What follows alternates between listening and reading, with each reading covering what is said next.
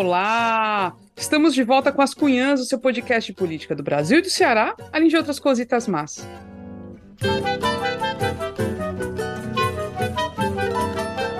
Eu sou Camila Fernandes e, como sempre, estou ao lado de outras duas cunhãs jornalistas, a Inês Aparecida. Oi, Inês! Oi, Camila, oi, Evelyn, oi, cunhazetes e curumins, não, não, nos, não, nos sacrifiquem, né? não nos crucifiquem com um diazinho só de atraso, viu? Por favor.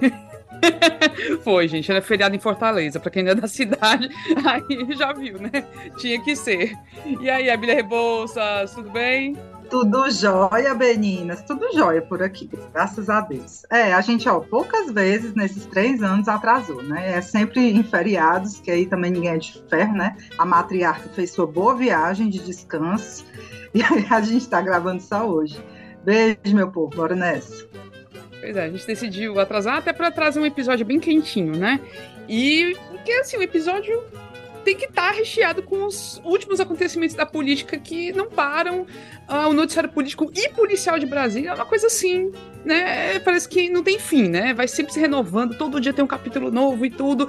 E aí hoje a gente vai fazer um apanhado de tudo isso que tá rolando nos últimos dias e que pode, de repente, colocar de fato o Cramunhão em maus lençóis, né? Tudo indica.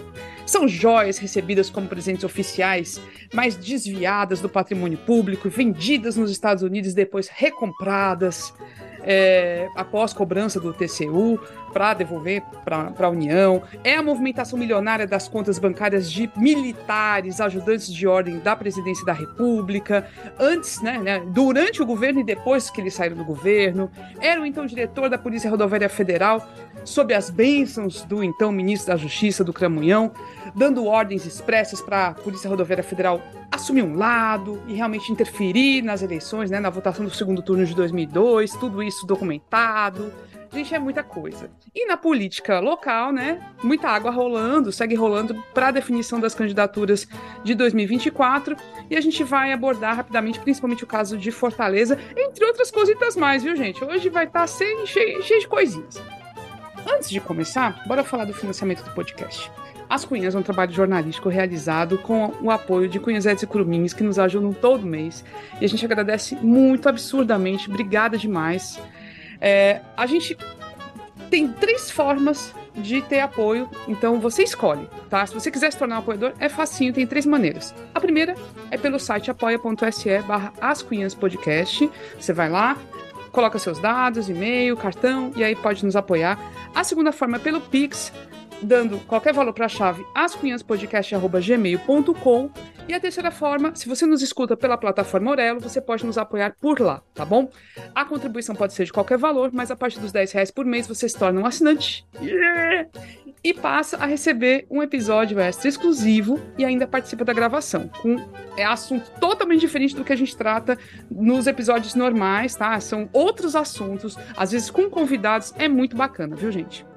E é isso, curte a gente nas redes sociais, Instagram, Twitter, YouTube, outras redes que a gente tá, mas que não publica também, mas a gente tá, se começar a bombar, a gente publica mais.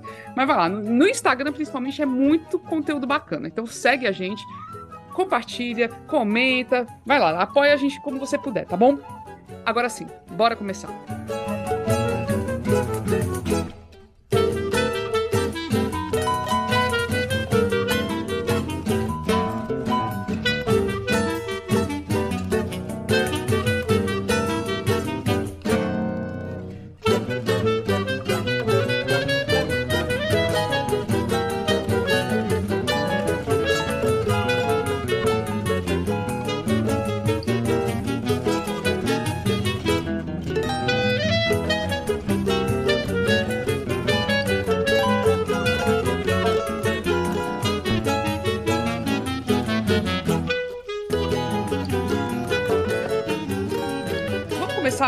Pelo Bloco Nacional, porque a situação do, do Bolsonaro tá se complicando, tá se complicando, né? Será que agora ele vai ser pego com a boca na botija?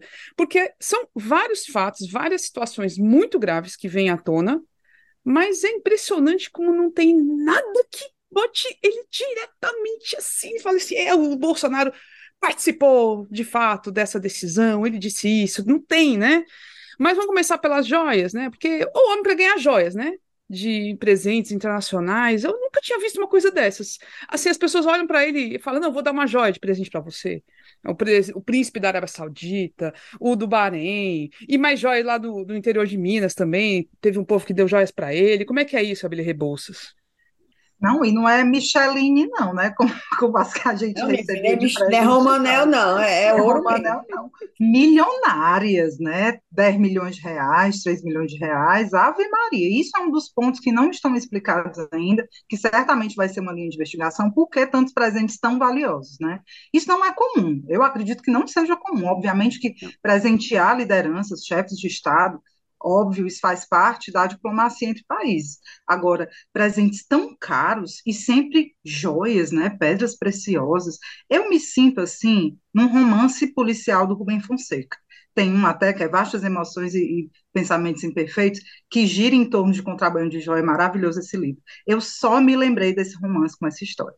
Então, tem isso, né? A questão do porquê dos presentes. Isso que tu falou, Camila, eu acho que é, é importante, assim. Bolsonaro é covarde, né? A gente sabe que é covarde, ele não movimenta celular direito, ele não movimenta a conta bancária, é tudo dinheiro vivo. Onde quer que tem investigação, você com, ó, compra de imóveis no exterior com dinheiro vivo. Quantas vezes a gente não já viu notícias sobre isso? O Queiroz foi encontrado lá na casa do ACF com dinheiro vivo. Essa galera só movimenta dinheiro vivo. Então, materialidade cabal contra ele realmente ainda não tem. Porque ele bota os dele, né? Bota essa galera, esses assessores, tudinho que se sujam, embarcam nessa, nessa loucura, nesse deslumbre, nessa ladruagem, e, e, e operam por ele, e realmente ele, assim, cabalmente, com provas materiais, não tem ainda. Até os e-mails, né, as trocas de mensagens do Mauro Cid com todo mundo, mas em, com ele não tem. E é curioso o silêncio dele também. Bolsonaro em nenhum momento veio a público ainda para falar sobre isso, nem para dizer assim, fui vítima de é, é, corrupção dos, meu dos meus auxiliares, realmente roubaram contra a minha ciência, tiraram, venderam patrimônio. Em nenhum momento ele fala nem isso. Ele nem se pronuncia para se defender e jogar a culpa nos outros, né? E nem fala nada. Então, isso eu acho que é um ponto importante mesmo. Agora, é, ele está tão calado, é, levantou isso aí, essa questão, e é de estranhar mesmo, porque tudo ele vai lá logo para as redes, né? Ele já está com mais de 48 horas que não aparece em rede social nenhuma as dele. Nada, nada, não aparece nada. Agora, eu pagava, eu pagava para ver como é que ele está em casa, dando grito, chutando gritando, dizendo não, não pagava. A minha nossa, para eu ver, ele tá, deve estar tá estribuchando aquele, aquela cicatriz daquela doença dele, que não é facada, né? Deve estar tá, assim, latejando, menina, eu pagava. Mas hoje o ministro Flávio Dino deu uma entrevista para o UOL, hoje, segunda-feira, terça-feira, é, dizendo que ainda não vê uma necessidade de prender o Bolsonaro agora agora, hoje e tal. Ele disse que tem indícios sérios, existe materialidade, mas ainda faltam assim dois itens, de acordo com o Código de Processo Penal, para se que fosse efetivada a prisão mesmo do, do coisa ruim, tá entendendo? Ele disse que agora achava que era precipitado. Eu também concordo com ele, todo mundo doido para ele na cadeia e tal, mas eu acho que tinha que ter que ser, só é para aprender aquele troço quando tiver tudo muito bem fundamentado. Para quê? Para o gado não ir para a rua, ficar gritando, fazendo aquele escândalo. Que seja de uma maneira. Tudo bem que o gado vai continuar dizendo que ele é honesto e tal. A primeira coisa, hoje mesmo eu estava lendo um cara, ah, na, nessas matérias sobre as joias, um, um gado, um reis comentando. E o Lula? A mesma coisa. o Rolex não sei de quem, tinha o relógio não sei da onde. O e o PT? E o Lula? Ah, mulher, me disse só uma coisa. Esses Rolex de 60 mil dólares, dá outra hora do que esse daqui? Dá? é hora, é? Por exemplo, aí agora é assim, 15 para 7. Aí esses Rolex é, é outra hora? mais comprido, estica mais. Eu queria saber, porque para mim, tanto faz esse aqui de 220 reais do que é. as aí, é. não sei quantos mil dólares, mas deixa para lá. Foi sim, voltando ao Dino, eu também concordo com o Flávio Dino, olha, assim com o Flávio Dino, que acho que o, o cramunhão só deve ser preso com tudo muito bem amarrado, para evitar essas, né, essas gritaria, perseguição, estão perseguindo. Não, botar ele na cadeia bem direitinho. Gente, eu, eu acho que é, Pode falar. Eu ia até, eu ia até te perguntar, perguntar para vocês duas. Vocês lembram daquela tese do domínio do fato, né? Que foi o que incriminou muita gente na época do mensalão, quando você não tinha provas materiais da participação de determinadas figuras, você é, é, trazia a tese do domínio do fato, que era mais ou menos assim: a, o, o principal beneficiado de todos esses casos de corrupção, de compra de votos, seria fulano de tal. Então, em tese, ele é implicado, então ele é responsável e tudo mais. E você não tem visto mais, eu não sei o que aconteceu com essa tese, mas isso, por exemplo, seria, né, poderia servir, acho que até se tiver advogados aí, podem ajudar a gente depois nos comentários, porque a única forma até agora, né, de implicar o Bolsonaro seria aderindo a essa tese aí do domínio do fato, porque de fato ele era o principal beneficiado é, por todos esses casos de crime, né, fartamente comprovados, é claro que ainda não, assim, está tudo em fase de investigação ainda, não tem decisão judicial, mas falta de prova, né, é o que não tem, tem muita prova, troca de mensagem e tudo mais, é, e o principal beneficiado por tudo isso seria ele. Agora, é, tá... é como Diga. É, é porque isso, talvez até pudesse já estar tá implicado por esse por essa questão, porque tanto no caso das, da, da, falsificação do cartão de vacina, ele era ele foi uhum. diretamente beneficiado, ele e a filha, né? Então o Mauro Cid foi preso por isso. Por que, que o Bolsonaro não foi, né? Mas uhum. eu acho que as operações da PRF, operações isso. da PRF, né? Isso. Quem é que seria beneficiado com aquilo ali? Então, então claramente você é, tem esses elementos, só que claramente também o Xandão quer que seja algo mais forte, para não ficar com dúvida nenhuma, para não, não gerar aquele clamor social que eles temem que pode ter, enfim, de, da parcela bolsonarista vir às ruas e tudo mais. Eu não sei nem se isso vai acontecer, se aconteceria, mas eles temem isso. Agora é impressionante quantas provas incríveis, né, a partir de, das conversas do Mauro Cid. Acharam o local para onde ele vendeu, as peças, porque ele foi vendendo assim, separadamente, né? Ele foi vendendo, vendeu um relógio na Pensilvânia, vendeu outros, outras joias para não sei onde, lá em Miami. Aí eles acharam até o, o ele foi para lá para recomprar, né? Para comprar o relógio para devolver, um relógio que o TCU pediu. E tem o recibo, tem, ele assinou um documento lá. Tem tudo, tem tudo, tem a rota completa, sabem de tudo, usa o avião da FAB para essas coisas. Gente, é tanto desvio de tudo, desvio de função, desvio de, de recursos mesmo, humanos e recursos financeiros, transportes, tem tudo ali errado, tudo errado, tudo errado, tudo errado. E a Micheque tá metida também, né, Inês? A Micheque tem umas conversas já, lá, né? Já arranjou já arranjaram um advogado para ela, que disse que são tantos a, a, esses problemas aí com, a, com as joias, todo, muitas questões. Joia tal, joia tal, não é só assim, não, roubou só a caixa. Não, é um monte, né? Fora isso, vendeu, foi atrás de uma casa de leilão lá em Miami, foi também. Aí já tem muita ocupação com, esse, com relação ao, ao próprio Bolsonaro e esse Mauro Cid, o pai dele, ou dupla.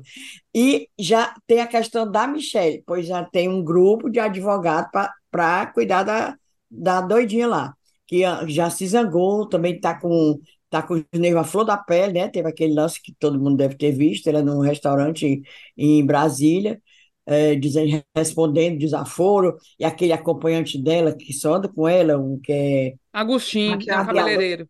Maquiador, é, cabeleireiro. Maquiador e cabeleireiro, é. Aí ele, ele jogou um copo d'água com gelo na pessoa que perguntou e tal. Quer dizer, ela tá enrolada, tá enrolada. Aí tem outra escritório só para cuidar da miserável, tá? É. Não, porque, inclusive, joia que eles que nas conversas lá entre os ajudantes de ordem, dizendo: ah, tem aquela, aquela joia que já sumiu com a dona da, da dona Michele. Foi, a primeira dama e tal. Eu, eu tinha falado antes que é, não se tem uma participação direta, a gente comentou isso, mas eu estou lembrando que tem duas questões aí que implicam mais diretamente o Bolsonaro. Dois fatos que eu estou me lembrando, porque foi tanta coisa, viu, meu povo? Foi tanto fato revelado, mas tem um comprovante de depósito que foi achado na nuvem do Mauro Cid para o BB Américas, uma conta bancária do, em, assinado pelo Bolsonaro, eu estou me lembrando disso, tem uma, um nome dele num desses comprovantes, né, que teria recebido um depósito. Isso foi uma coisa. E tem também uma troca de mensagens do Cid, do Mauro Cid, é, combinando a entrega de um valor pessoalmente, né, para movimentar o mínimo possível nas contas bancárias e fazer uma entrega pessoal. Então, acho que esses dois esses, duas, esses dois comprovantezinhos é o que tem mais próximo de participação direta do Bolsonaro, e certamente vai entrar aí, né, nas provas arroladas do processo que vai, deve ser iniciado depois nesse caso. O, o artigo aqui, pelo artigo 312 do, do, do, Código de Processo Penal, né? Ele já podia estar preso. Aqui, ó. Artigo 312. A prisão preventiva poderá ser decretada como garantia da ordem pública, da ordem econômica, por conveniência da instrução criminal ou para assegurar a aplicação da lei penal, quando houver prova da existência do crime e indício suficiente de autoria e de perigo gerado pelo estado de liberdade do imputado. Eu acho que nesse daí tem, a gente já tem aí, né, é, existência, prova, indícios do, da, da existência do crime, mas eu acho que o, o, o Flávio Dino se apega a essa parte aqui, ele não é um perigo gerado pelo estado de liberdade do imputado. Ele também não é, não está gerando assim perigo demais, não, né? Eu acho que o, o, o que o Flávio Dino fala é isso. Tem que ficar bem amarrado essa mas história. Tá, mas está tá conspirando, né? Combinando versão, combinando, né? queimando prova. Isso aí não, não se tem dúvida que ele está fazendo adoidado. É, agora, acho que tem também uma clareza da Polícia Federal de que tem um limite das provas, né? Por exemplo, vamos pegar agora, ele já deixou à disposição tanto o, o sigilo bancário dele como o da Michek. Não vão achar nada. Não vão não achar nada. nada nessas contas. Não, não vai achar. É, o celular apreenderam aquela vez que fizeram busca e apreensão na casa dele, com certeza que não acharam nada. Parece que ele troca o celular direto, ele não, ele não deixa a conversa salva. É ele... covarde, é covarde, é. ele bota os outros para fazer por ele, é impressionante. É. Então, Isso. até aí, assim, qual é o limite da destruição de provas? E tem essas provas que eles imaginavam que tinham sido destruídas, como essas conversas do Mauro Cid, e que não foram. Esse que é a delícia da coisa também, né? Que tem não, a inteligência. E não só não destruíram, tentaram destruir, não destruíram, quanto fizeram provas contra si, né? Como no caso é, do general Cid, o pai, que foi bater a foto para fazer a publi lá da, do coqueirinho, como diz a Inês, aquela palmeira lá de latão, foi fazer a publi para vender e apareceu no reflexo, assim. E os olhos deles, assim, achando que era ouro. Eita, coqueiro de ouro, eita, que beleza. Não, era eita, ouro. de ouro. Era, é uma palmeira, eu que chamo coqueiro. Eles foram estar do coqueiro para tirar coco. tirar, foi a foto da cara dele. Mulher, olha, se eles não fossem tão burro, né? Os pobres, eles são burros mesmo. Eles são, são corruptos, mas são burros. É a sorte do Brasil, é que eles são burros. É a sorte. É. Se eles não fossem, que... eles fossem inteligentes, né? Fosse bem perspicazes, a gente está lascado. Mas eles deixam muito é. rastro, deixam muito rastro, muito rastro mesmo. É. Enquanto isso, eles ficam se debatendo, né? Então, assim, de fato, o gado ou fala, e o PT e o PT não tá falando nada, tá bem calado, né? E, e o Bolsonaro tá bem Sim, você não viu o Valdemar Costa Neto ali defendendo. Não. Não, não tá Eles não. ninguém assim. Tem né? ninguém né? entregue, né? É. É, tem é, é uma questão legal também da gente discutir, que é a situação política, né, do Bolsonaro. Como fica a situação política dele em meio a tudo isso? Ele já está inelegível, né? Já está fraco porque está inelegível. E a minha impressão é que ele está perdendo apoio, né? Capital político, não. O, como diz Inês, esses 30%, 29%, 23% aí de bolsonarista não arreda o pé, continuam mobilizados. Eu tenho visto a, o canal do Bolsonaro no Telegram continua muito ativo e é só é, campanha negativa. 90% das postagens é ele falando mal do Lula, gerando conteúdo para criticar o governo, volta e meia tem alguma coisa defendendo o governo do, né, do Bolsonaro mesmo, trazendo algum dado, mas eles continuam mobilizados e essa turma aí não arreda o pé. Mas é, tem uma pesquisa Quest que saiu recentemente que mostrou, por exemplo, a militância nas redes sociais, Twitter, Facebook, YouTube, que é uma arena que ele sempre dominou, mais, mais escalada. Né? Em meio a, essas, a esses escândalos, o pessoal ficou meio barata tonta. Até porque o próprio Bolsonaro não deu, né, não veio a público com uma linha de defesa, com um discurso para orientar essa galera. Então, saiu uma pesquisa, não sou eu que estou dizendo, que mostrou um certo silêncio mesmo, enfim.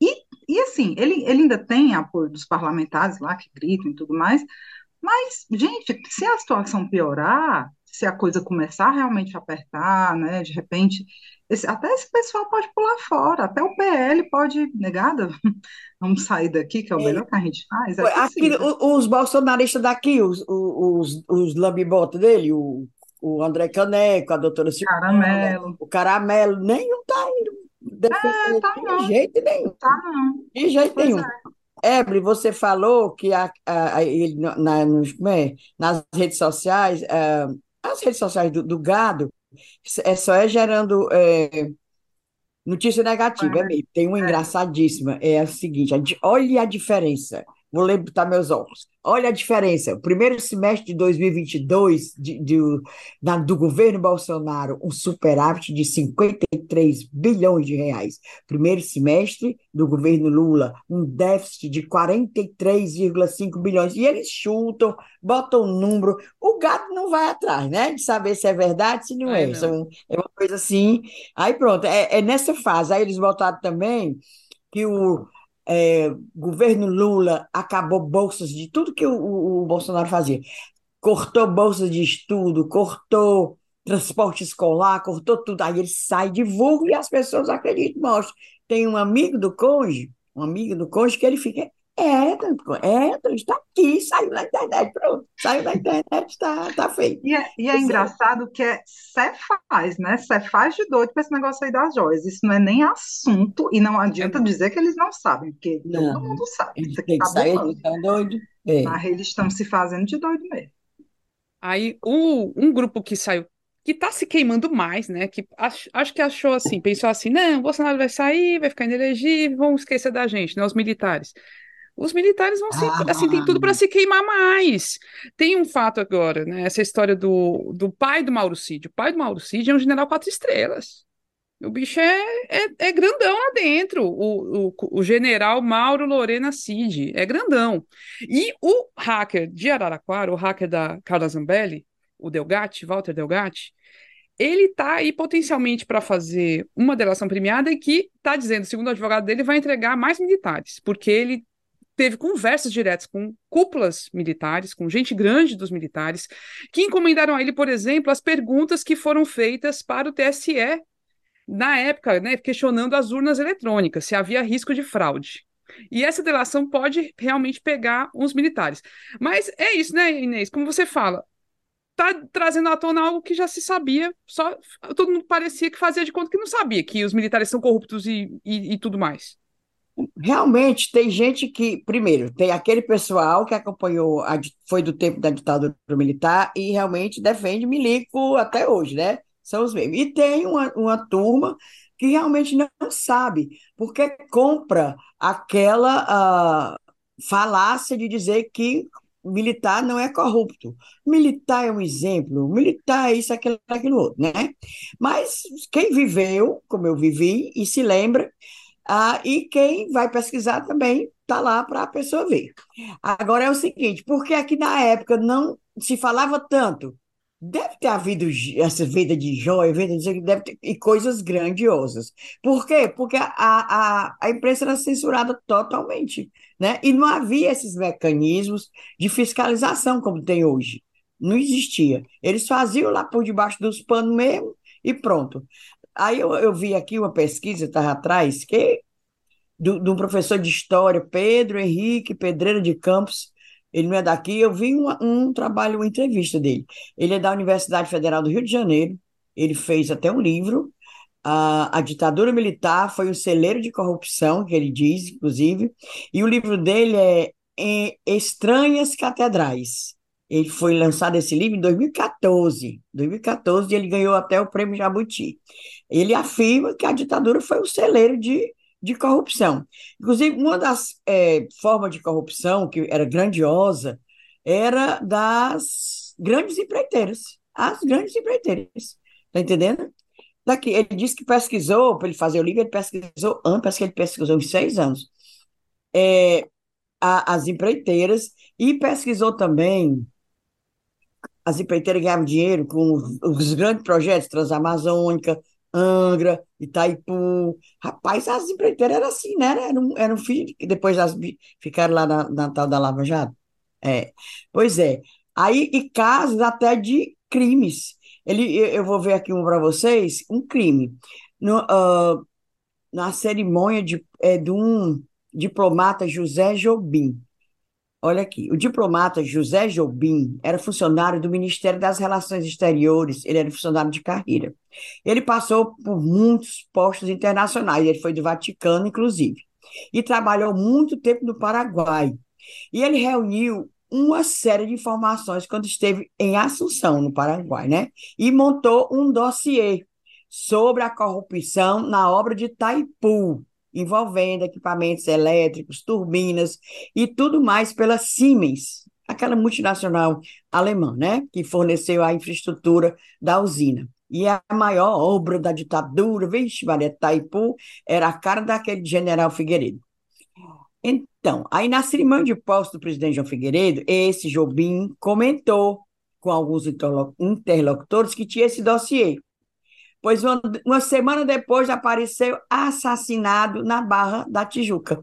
E era, era uma simulação de suicídio, que eles sabiam fazer muito bem, né? Fizeram isso com Vladimir Herzog, jornalista. Eles não faziam bem, davam na cara, mas quem é que ia questionar, né? Pois é. Eles, eles agiu isso como fosse assim, uma coisa é, comum. Vamos dizer que ele suicidou tal, né? Pois pronto, esse fulano, o Jobim, ele que era do, do Ministério das Relações Exteriores, foi assassin... foi suicidado pela ditadura, porque tinha esse dossiê.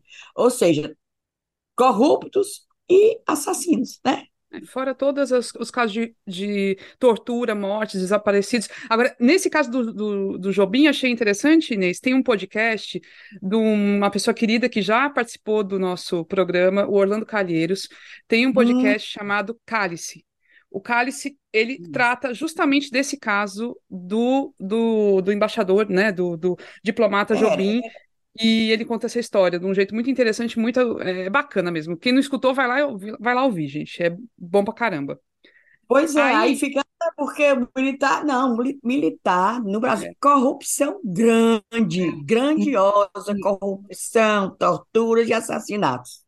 E eu vou repetir uma coisa que a gente até conversou bastante na nossa participação no Noite 247, assim, as Forças Armadas saem desmoralizadas, né? O Bolsonaro conseguiu desmoralizar a PRF, né, com, com o, o Silvinei. A própria Polícia Federal também saiu maculada desse governo. Claro que agora a gente está numa nova fase, uma nova etapa, com outros dirigentes, mas assim, o poder de estragar, de macular as instituições desse governo foi destruidor. Né? As Forças Armadas estão desmoralizadas. Meu povo é muito milico nesse, nesse escândalo. A gente vê os gráficos. Hoje, hoje mesmo passou um na Globo News, era um monte de rostinho fardado corpinho fardado. Pelo amor de Deus. É, deixa eu completar. Ah, não, terminei, filho. Pensei que você tinha terminado. Não, não, pode, pode falar. É, esse pesquisador que eu falei, né, historiador, Pedro Henrique Pedreira de Campos, em 2021, ou seja, há três anos, que ainda era o governo do Cramunhão, ele disse o seguinte: que o protagonismo dos militares do governo do Cramunhão ainda vai arranhar essa noção de que eles são incorruptíveis. Parecia que estava botando era baralho, né? Mas pesquisador, ele já sabia. Exatamente. Aí ele disse, em 2021, já estava aquele excesso de, de milico dentro do governo do, do Bolsonaro ia arranhar a, a imagem da, das Forças Armadas. É, com um pazueiro da vida ali, né, falando aquelas besteiras. Destruindo tudo e qualquer coisa que se podia acreditar na, durante a pandemia, era uma coisa horrorosa, a gente tendo que lutar com outras de outras formas, os governos tendo que lutar contra aquilo. Gente, é, é isso, né? Resumindo, é, tomara que venha tudo à tona mesmo. Precisamos des desvendar de vez essas Forças Armadas. A gente sabe que é difícil, mas ah, ia ser bom, viu? Agora, vamos fechar esse bloco nacional só com uma informação local, porque depois a gente vai para o bloco local, tá? É, teve nessa terça-feira uma sessão da CPI do MST com a presença do João Pedro Stedley, que é o maior líder do MST do país, né? E, gente, o cara, o bicho é muito bom, meu. Puta merda, só dando aula em cima daqueles, né, Ricardo Salles, aqueles bolsonaristas horrorosos. Mas, enfim, o, o acho que não, não, vamos comentar o, o Stedley, não. Era mais a presença do governador Elmano de Freitas nessa sessão. Ele chegou lá, já tinha começado, o Stedley estava sendo ouvido, foi lá, deu um abração no Stedley, aí foi lá, cumprimentou todos os deputados da mesa, inclusive o Ricardo Salles, sentou atrás do Stedley e ficou lá apoiando o Stedley durante o depoimento. Achei, assim, um apoio de qualidade, né? Camila, era o único governador, era que estava lá? Era, era. Porque ele foi advogado do MST, né? Ele tem uma relação, inclusive essa relação foi muito criticada na eleição passada para governador. O Roberto Cláudio tal hora estava tão perdido, pobre, não sabia mais como atacar, não conseguia crescer nas pesquisas. Começou a usar a ligação do Elmano com o MST para atacar o Elmano. Ave Maria. E aí ele foi lá e mostrou realmente que tem moral com essa turma, né? Ele, inclusive, participou, né, Camila, se não me engano, da CPI da Terra há 20 anos, acho que era 2004, como advogado, né, o Elmano? Aí eu não lembro. Aí eu não Mas sei. Foi, Inês, tu sabe, que, o, que o Elmano é sempre advogava para o pessoal do MST. Exatamente. É. Ele, ele advogava, sim. Ele gosta de Brasília, né, o Elmano? Tá muito em Brasília, né? Para complementar, o Elmano foi advogado do MST por 20 anos. 20 anos. Viu? Pronto. Então, vamos para o bloco local. O Eumano de Freitas, o governador, anunciou, disse num evento público que vai ter uma longa conversa, um longo café da manhã com a ex-prefeita Luiziane Lins, deputada federal. E eu até achava que ia ser em Fortaleza, mas pelo visto vai ser em Brasília, né? Porque essa, esse café da manhã está marcado para esta quarta-feira, né? Quando o podcast está indo ao ar. Então eu imagino que seja em Brasília. Mas no assunto, né, o ingrediente principal vai ser prefeitura, né? Luiziane é candidatíssima e cada vez mais o, Elmano dá sinais que vai apoiá-la mesmo, né? Quer falar, Ebele Rebouças? É, eu estou curiosa, eu estou tão curiosa para saber como vai ser o desenrolar desse negócio no PT, porque, primeiro, já tem muito candidato, né? A Luiziane, a Larissa Gaspar, eu tenho é, é, é, acompanhado as redes sociais dela, ela está pré-candidatíssima, e as pessoas falam, olha aí, minha prefeita é lá, é obrigada, né? Agradece, sim.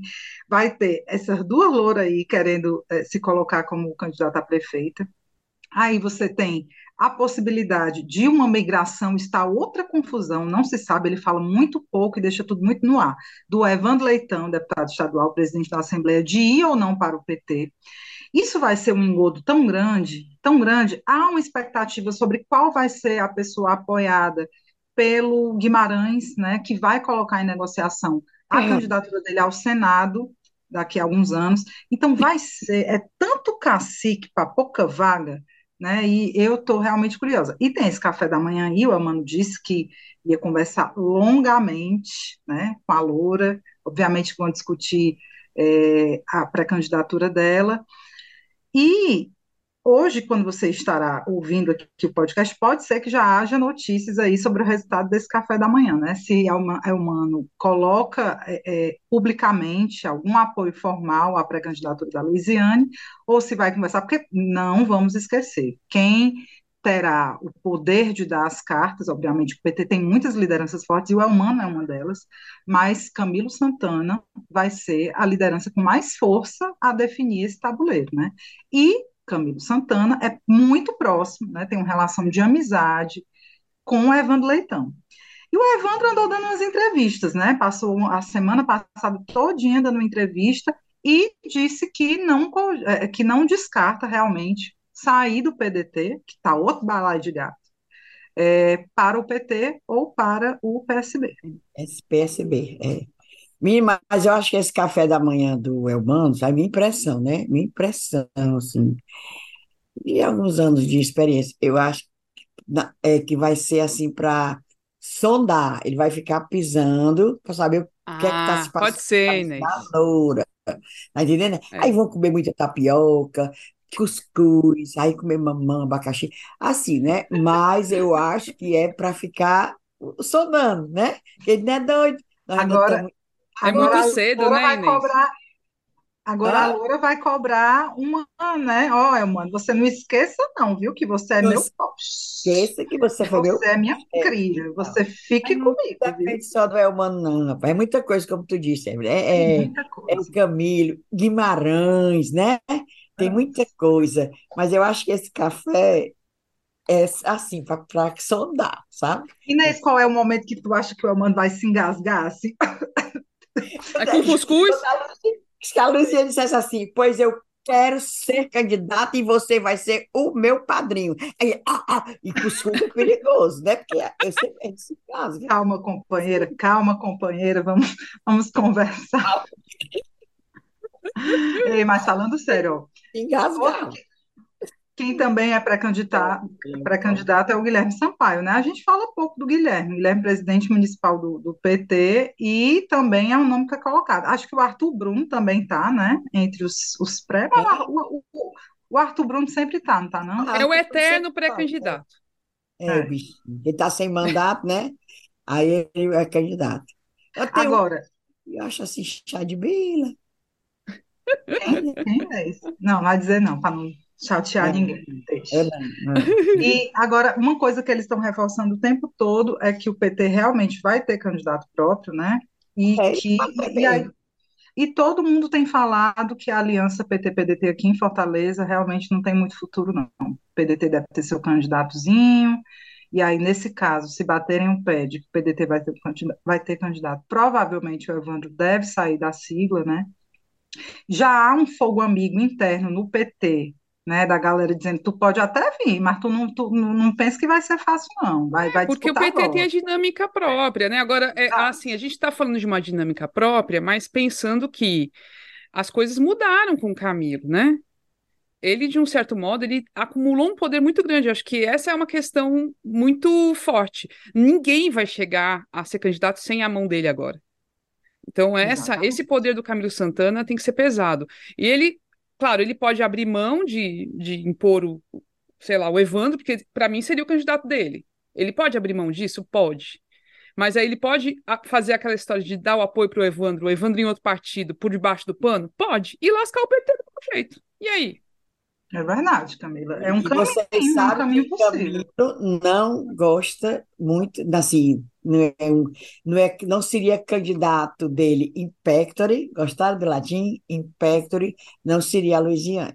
Não seria Não é a Luiziane. Luiziane. Não Não, é. a- o do Camilo, não, seria a Luiziane. Agora, menina, a, a- gente não pode estar aqui só especulando. Pa- Próximo ano, como é que a gente diz? Para o ano, é outra história, é cenário, a gente poderá ter grandes surpresas. Nesse momento é só especulação mesmo, porque eles não estão falando é, muito, né? Só se tem esses recados, como a Luiziane diz, os recados via imprensa, né? O Guimarães também cogitando uma, uma possibilidade de o candidato do PT vir de outro partido, eles ficam soltando esses recadinhos, né? Agora, a decisão do PT, mesmo que realmente não seja o esse negócio aí que tu falou, Camila, ele- eles vão inclusive pesar, né? Vai valer a pena não ter, né, esse apoio de corpo e alma do Camilo, correndo o risco de ele, né, por debaixo dos panos apoiar, fazer movimentação contra a candidatura escolhida pelo partido, isso vai ter que ser pesado, que é possível mesmo.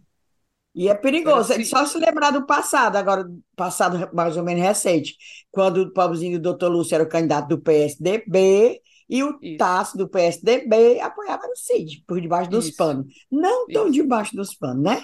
É, Não, aí quem não. ganhou? Cid. É. Perigoso E- esse negócio de golpes. Eu acho só engraçado, né? Se realmente se confirma a Luiziane, se realmente Sarto consegue se manter candidato pelo PDT, a gente vai ter um cenário muito parecido com 2020. É Capitão Wagner, é. Sarto, Capitão. Luiziane, Renato Rosendo pelo PSOL, talvez, possivelmente, E, é e mais quem? Talvez uma, a única novidade seja o Caneco, mas o Caneco vai entrar para quê? Só para aparecer, não vai.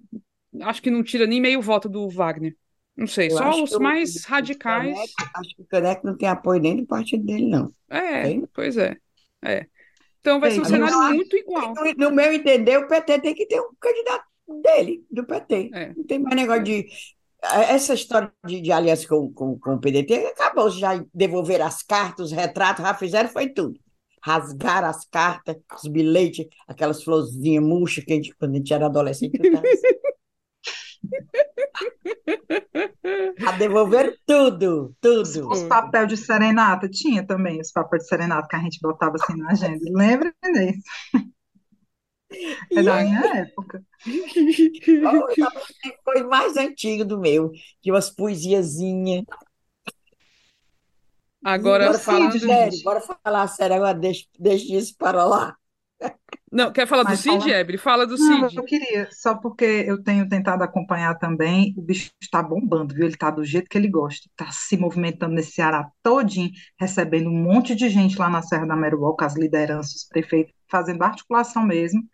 É, inclusive fez uma visita é, ao PT aqui de Fortaleza, teve uma reunião lá, ontem ou antes de ontem, não sei exatamente, mas conversaram, parece que foi uma reunião muito boa, que eles saíram lá satisfeitos, pelo menos publicamente falando, de que se em Fortaleza não for possível, eles querem é, manter a aliança PT-PDT no máximo de municípios possível. Ele está trabalhando para a manutenção dessa aliança no máximo de municípios possíveis, né? E também falou assim, pelo que eu li de entrevistas do CID, do CONIM, que é dirigente, eles também acham que em Fortaleza é provável que realmente não dê certo. Mas tudo bem, sem estresse, blá blá blá. Mas que vão lutar para que em várias cidades PT e PDT estejam juntos, é, disputando na mesma chapa, né? Um na cabeça de chapa, outro na vice, na, no interior. Falando em Fortaleza, uh, o apagão que pegou o país ontem, né, nessa terça-feira, Teve também Fortaleza, não, não, escapou. Mas é impressionante, voltou a energia elétrica e não voltou, os sinais, os sinais de trânsito não voltaram. Um negócio assim, inacreditável. Não funciona nem quando tem apagão, quando tá sem apagão, avalie com apagão. Mas o que eu achei mais engraçado foi que aí em redes sociais, quem aparece reclamando e detonando, falando mal do Lula por causa da privatização da Eletrobras feita durante o governo Bolsonaro o cidadão local, Ciro Gomes, que neste momento certamente não está por aqui, deve estar na Europa pela, pelas imagens que, de onde ele está. Jesus Cristo, não sei não, viu? Ô, oh, Ciro, rei. Mas assim, ruim, viu? O negócio aqui Mas difícil. eu entendi, eu entendi. Não, não é que ele tenha dito a mensagem dele que foi o Lula que privatizou, né? Mas não. ele fala de covardia no sentido de Sim. não ter restatizado, né? Eu entendi dessa forma. É, Lula mas... não ter restatizado.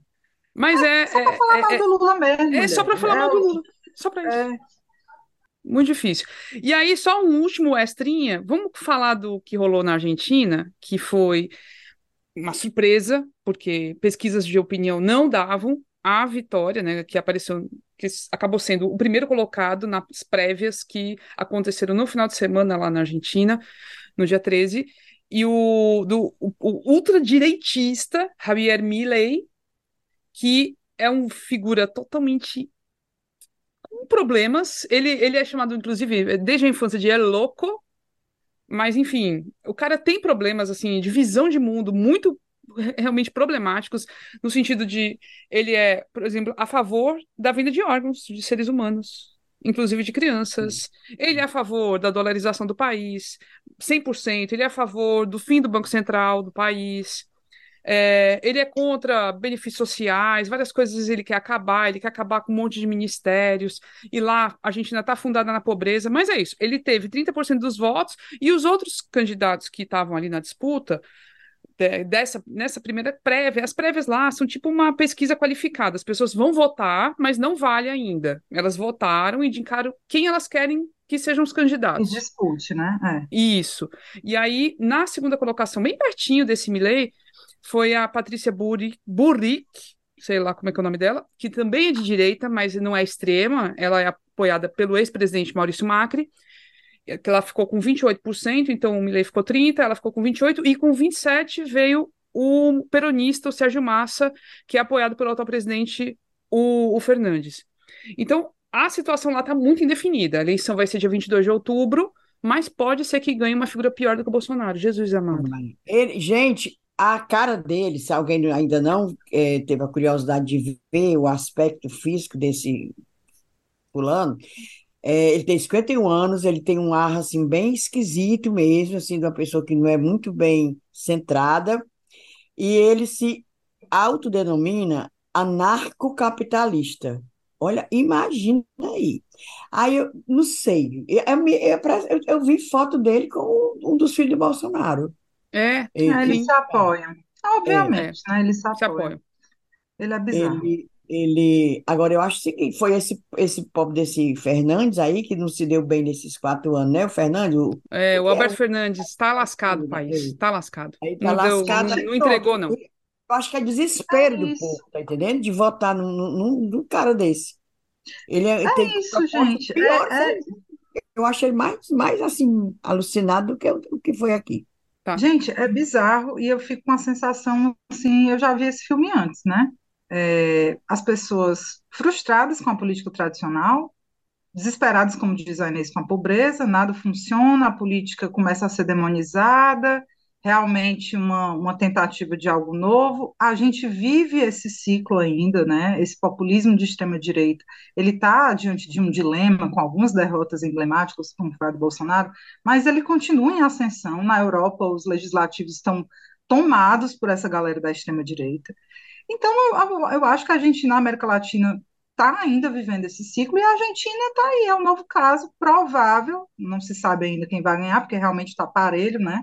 É, agora, esse Milley, eu, eu, li um artigo antes dessa primária, estavam esperando que ele tivesse 20%, que ele não fosse para esse segundo turno aí, né, para essa segunda é. fase com tanta força. E saiu com 30. Foi a surpresa das urnas, a surpresa.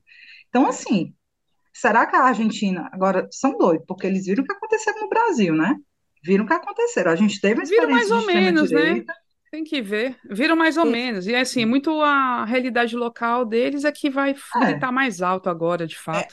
É, ele é bem assim, a, a, o perfil dele, embora essa, essas loucuras, um, um, ele real, realmente tem essas ultradireita, essas coisas de ultradireita igual o Bolsonaro, mas a origem dele, ele é, de, é e também só coincide nisso, tem ascendência italiana, né? É, essa família dele é tem descendência italiana. E ele resolveu ser economista com 12 anos de idade. E ele já foi, olha o que, que ele já foi, goleiro de um time lá, Chacarita Juniors, até 89 ele foi goleiro e também cantou numa banda chamada Everest, que, que era cover dos Rolling Stones. Quer dizer, o cara é... Gente, eu estava conversando com meu orientador, ele querendo que eu escreva um artigo sobre isso, né, e tal e a gente conversando sobre a cobertura né, do Milley, como se assemelha ao que a gente teve aqui no início, quando o Bolsonaro começou a despontar. Ele visto assim como esse cara folclórico, né, as pessoas destacando essa coisa dele. E assim, o que está no cerne, a Argentina está lascada. Esse cara propõe Estado, não é nem mínimo, é quase a ausência do Estado. Ele tem um vídeo dele é, é, explicando como seria a estrutura do governo dele, não tem quase ministério, tem uns quatro ou cinco. Né? Qual é a proposta real desse cara para, de fato, resolver o problema financeiro da Argentina? Isso deveria não. ser o foco. Mas não, aí ele vai sendo tratado como esse cara folclórico, esse cara. É, não é nem orgânica a palavra, autêntico, não sei o quê, meio doido. O cerne não é esse. Eu acho que é, quem sabe eu escrevo esse artigo que meu orientador está propondo. Porque. Ele também, você que está mais por dentro, eu só sei dessas partes meio, meio extravagantes dele, de ser goleiro, cantor e tal. Ele também tem esse mesmo discurso do, do, do genocida daqui, sobre família, pátria. não, tem... parece não, que não. É só parece o aborto. Ele é contra o aborto, é. Mas é. ele não é esse conservador, família, religião, pátria, é, que é. é um estilo diferente mesmo, tem essas é. diferenças. Tu acha ele pior do que o Bolsonaro, Camila? Eu estava conversando com um amigo que acha que ele é menos pior, que ele é menos, é. que ele é menos do mal. Não sei, não sei. Eu, o, o Bolsonaro é, é um bandido profissional, né? Esse eu não sei se ele tem histórico de bandido. Ah, porque a gente estava na mão de miliciano saqueador. Então, é, se fosse só um evangélico, até beleza, né? Aí tem aquela coisa, os pesos e contrapesos que a gente vai segurando. O problema é a gente está na mão de um é o genocida. Agora, ele é negacionista em relação a vacinas, em relação à questão ambiental, esse Milley. Então tem que é. ver, depende. Porque o, o, Bolsonaro foi mais nocivo ainda porque a gente teve a, o azar de acontecer a é. pandemia na, no período dele. Aí foi uma tragédia. Agora, é, é, isso que a gente acha assim, né? Ah, não, realmente a, a onda da extrema-direita está passando, o Trump se lascou, o Bolsonaro caiu, não sei. Minha gente, ou se a eleição dos Estados Unidos fosse hoje, provavelmente o Trump ganha. E vai ganhar. É claro. isso, é isso. Esse é, um ciclo, cara. É um ciclo é. político que não, não, é. não passou. Não acabou, não. Não passou. Não acabou. Essa galera ainda tem muita força. A gente ainda está saindo, as pessoas ainda estão nesse movimento de frustração e de negação da política tradicional. Uma política que realmente teve muitos problemas. A democracia, como a gente conhece, teve muitos problemas. E essa galera ainda consegue mobilizar, né? É. Tá difícil. Eu não sei, não. Quero é ver. Aí, às vezes dá vontade, pois vamos lá, galera, vamos lá, elejam esse, esse, esse camarada Milley, boa sorte, vejam aí como é que vai ser. Ainda tem chão, né? São dois meses aí. É, mas se for, coitados, eu tenho, já fico com pena previamente. Ave Maria, que tristeza. Agora vamos para o momento do desabafo. Hum. Para o momento do recadinho, que é o momento Diz Cunhã. Vamos começar com o desabafo de Inês Aparecida. Bora, Inês. Filha, tem o mesmo desabafo aqui. Deixa eu. É, mais uma vez, o Intercept Brasil está sendo censurado, né? Eu vi essa história. É, de novo, pela, por quem? Pela Justiça do Rio de Janeiro, pelo, pelo Poder Judiciário. O Intercept estava fazendo um levantamento de, de como a Justiça, ninguém pode nem dar detalhes, a Justiça prejudica é, é com relação às mulheres. Aí já o, o, Tribunal de Justiça de lá já entrou dizendo que eles não podem nem falar mais nem sobre o assunto, porque foi censurado. Não pode dizer.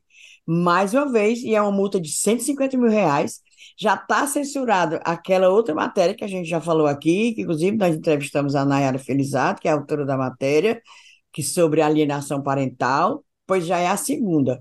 Isso, isso, isso sempre com relação ao Poder Judiciário do Rio de Janeiro. Pelo amor de Deus. Nós estamos é. aqui, nosso, toda a nossa solidariedade ao Intercept Brasil e seus jornalistas. Porque é a censura à imprensa de modo geral, né? E ao jornalismo Isso, investigativo, é. né? E de qualidade que eles produzem.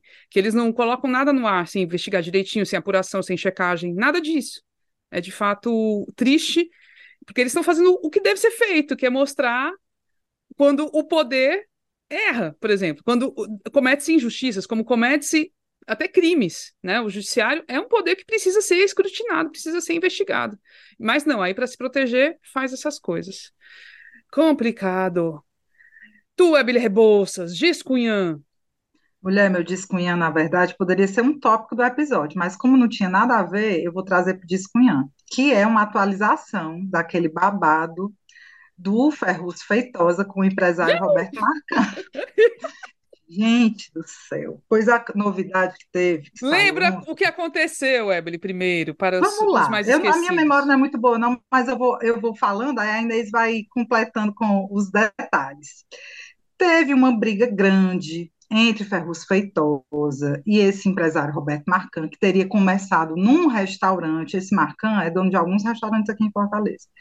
E essa briga teria começado no restaurante, Ferruz, segundo os relatos da época, tinha ido bater na casa deste homem e rolou um cacete grande, brigaram, e depois o empresário foi às redes sociais acusar, dizendo que o Ferruz tinha chegado lá embriagado, que tinham brigado e tudo mais. E, a, em meio às denúncias, ele mostrou a foto de uma gata morta, dizendo que o Ferruz tinha dado um chute nesta gata, que tinha matado a pobre da gata, que já era uma gata idosa, né? E assim, muito revoltado. Inês está rindo de quê? Para. Não, é, é porque lembrando da história. não, não é quero rir, não, história... não, vou chorar pela gata. Ela, Não, aí diz que teve esta gata e não sei o quê, e todo mundo ficou revoltado com razão com o seu Ferrúcio e querendo que investigasse, obviamente, né? Seria é, é, gravíssimo é, um caso desse de mal, mal, maus-tratos dos animais, maus-tratos dos animais, é? É um crime é, ambiental, né? Aí, minha filha, você, a novidade aqui, a justiça resolveu arquivar, né, a acusação do, do empresário, né, o caso lá, a investigação, resolveu arquivar por falta de provas e contradições da acusação, ou seja, Ferruzzi foi inocentado de ter matado a pobre da gata. Aí agora, menino, aí as discussões, o que for, como, aí, aí parece que foi levado como testemunha do empresário uma vizinha, e a vizinha diz que nunca nem viu esta gata. Ninguém só sabia que ele tinha um cachorro, mas não sabia que tinha gato. Gente, essa história é tão bizarra. Você quer rir? É de como bizarra essa história é. E agora o Ferrugem está dizendo que está é, é, tomando as medidas cabíveis judiciais contra o empresário que levantou falso contra ele. Essa história ainda vai se estender. Não quer que eu ache graça, é, É muito engraçado. E esse empresário, ele que chamou o Ferrus para ir na casa dele. Ele viu que o Ferrus tinha acabado de postar, estava num restaurante aqui na Dias da Rocha, aqui no Meireles, e ele, e ele disse: Ah, não, vem aqui para casa, vem para o meu restaurante, que ele tem outro na Praia de Iracema. Quando chegou lá, o, o, um garçom, um médico, um rosto, disse ele: Não, doutor Ferrus, o, o Marcão está em casa, aqui vizinho. Aí ele foi lá. Ele foi chamado para ir lá. Aí, quando chegou lá, a confusão truou, foi lá. Por que a confusão? Também para lembrar os nossos ouvintes. Porque esse fulano, esse Marcão, vivia pedindo favores ao Ferrúcio, porque o Ferrúcio é da prefeitura. Ele queria que tirasse, por exemplo, morador de rua, de frente ao o, o restaurante dele, queria isso, queria aquilo, achando que o Ferrúcio era para fazer o que ele queria, porque o Ferrúcio era da prefeitura. Aí começou, ele que atraiu o Ferrus para a casa dele. Aí ele ficava dizendo que foi o Ferrus que invadiu a casa dele. Não. Ele chamou, tipo assim, enganando, né? Não, mas isso aí ninguém sabe, né? Essa parte aí, os detalhes de como foi esse babado aí, cada um tem sua versão, né? É, aí, mas tem provas também que o, ele foi chamado. O, garçom... o grave era a gata. Na minha opinião, é. quem quisesse estapear, agora o grave era a pop da gata, que ele, o Marcan mostrou a gata estatelada no chão. Aí, aí disseram que as provas não eram suficientes. Agora, eu, eu aconselho também, esse, eu aconselharia esse Marcão, menino, sabe português não, ele escrevia cínico com S. Mas tudo bem, né? Então, hoje em dia está tão difícil a pessoa saber português, né? Ele tá difícil. com S. Era. E eu, é, é o lado do Ferrúcio procurou todos os posts desse Marcão, inclusive saiu aí em rede social esse Marcão chutando funcionários da Enel, em plena, é, na, na época da, da pandemia, chutando, porque ele não estava gostando de um barulho, ele, o pessoal da Enel fazendo um concerto num poste em frente à casa dele, e tem câmera de rua, né? Filmado, ele chutando aqueles cone, agredindo o cara da Enel, ele parece que também é meio assim, sabe, estranho. Mas deixa para lá. Achei ótima a história da gata. Aí a Ebre não quer que eu ache graça. Claro que eu tenho que achar graça. oh, meu Deus. Agora, eu vou deixar. Meu discunho é basicamente dois. É, coisas, duas coisas boas, vai, são coisas positivas. É. Eu já deixei os desabafos, desabafos para vocês, eu vou deixar.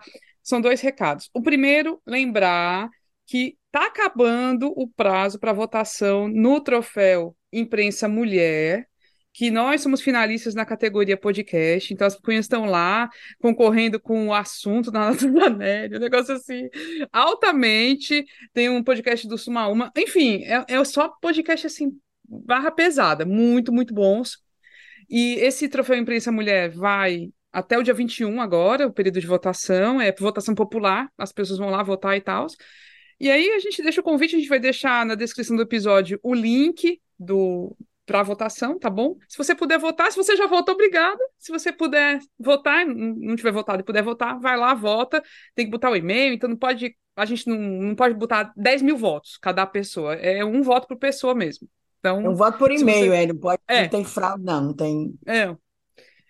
E A outra é que no dia 20 agora, então essa semana, vai tomar posse o novo reitor da UFC. Então eu já quero deixar aqui as congratulações por esse momento. O professor Custódio Almeida vai tomar, vai ser empossado oficialmente no dia 20, né? Ele toma posse, segundo o Diário Oficial, que já saiu, inclusive. E a posse simbólica, o evento acadêmico belíssimo que vai ter lá na Concha Acústica, vai ser no dia 25. E a gente está muito emocionado com isso, depois de quatro anos sem ter um reitor que nós que a comunidade acadêmica tenha escolhido, né? Então é outra. É porque o, o, é bom lembrar que o Custódio ganhou em 2019 e não levou, né? Porque Bolsonaro é, nomeou o que estava aí, né? Que eu não digo Exatamente. Exatamente. Então, e agora ele ganhou de novo, e o Camilo Santana não só vai nomeá-lo, né? Já nomeou, já está ali, no, já está no Diário Oficial a nomeação, que é, vai ser a partir do dia 20, como também vem para a posse simbólica no dia 25. O Camilo Santana vai estar tá aqui, vários políticos, vai estar tá bom para apurar, viu? O negócio vai estar tá cheio. que eu tenho é que vai estar tá cheio de autoridade, muito cheio. prestigiado pelas autoridades cheio. O Guimarães já disse que vem, é só todo mundo. Então, novos tempos chegando e já deixar aqui a, as congratulações para que esse novo período seja realmente maravilhoso. E agora vamos para os cheiros, vamos para os cheiros. Posso começar com os meus? Que os meus são muito, muito legais. Eu vou cheirar embaixo hoje, viu? É? Ah, então pronto, é. ó, eu tenho um bocado que eu, que eu reuni aqui. Eu vou começar pelo professor Wellington Franco da Silva, que é vice-diretor do campus de Crateus, da UFC, diz que é super curumim, que a, escuta a gente direto, pediu o cheiro, falei, opa, bora, meu, tá na hora. E aí eu vou aproveitar para também mandar cheiros para nossa, nossos apoiadores mais antigos, sabe? Pessoal que está com a gente desde março de 2021, quando a gente começou a campanha de apoios. E assim, não tenho como não agradecer é, a Larissa Laureano, a Jorge Oliveira, o Euclides César, a Listamila Souza, o Yuri Leonardo, o Robson Freitas Ribeiro, a Cecília de Cássia Bernardo, o S. Vidal, a Isabela Costa Martins, o Pedro Martins Filho, a Alice Gabriele de Souza, o José Nauri Cazuza de Souza Júnior, a Camila Tel, o Renato Ribeiro, tem, tem, mais gente. A gente aos poucos vai sempre agora na, nos cheiros mandar cheiros para a galera que apoia a gente tentar contemplar todo mundo e agradecer por, por, essa parceria, por esse apoio, por essa companhia que vocês nos dão há tanto tempo. Obrigada mesmo, um cheiro imenso. Manda, Inês. Se eu pudesse, eu fazia um, um, um, jantar no La Maison. Para vocês uma coisa assim bem chique, só para nós. Fechava o La Maison só para nós. Ali, ali naquelas plaquinhas que fica ali no La Maison, encontro assinantes antigos conhecem. Mas a gente chamava Pode mais só sonhando, viu? Já sonhando. É. Por enquanto, a gente só pode mandar assim, cerveja, champanhe, espumante, virtualmente, né? É. Mas recebam todos.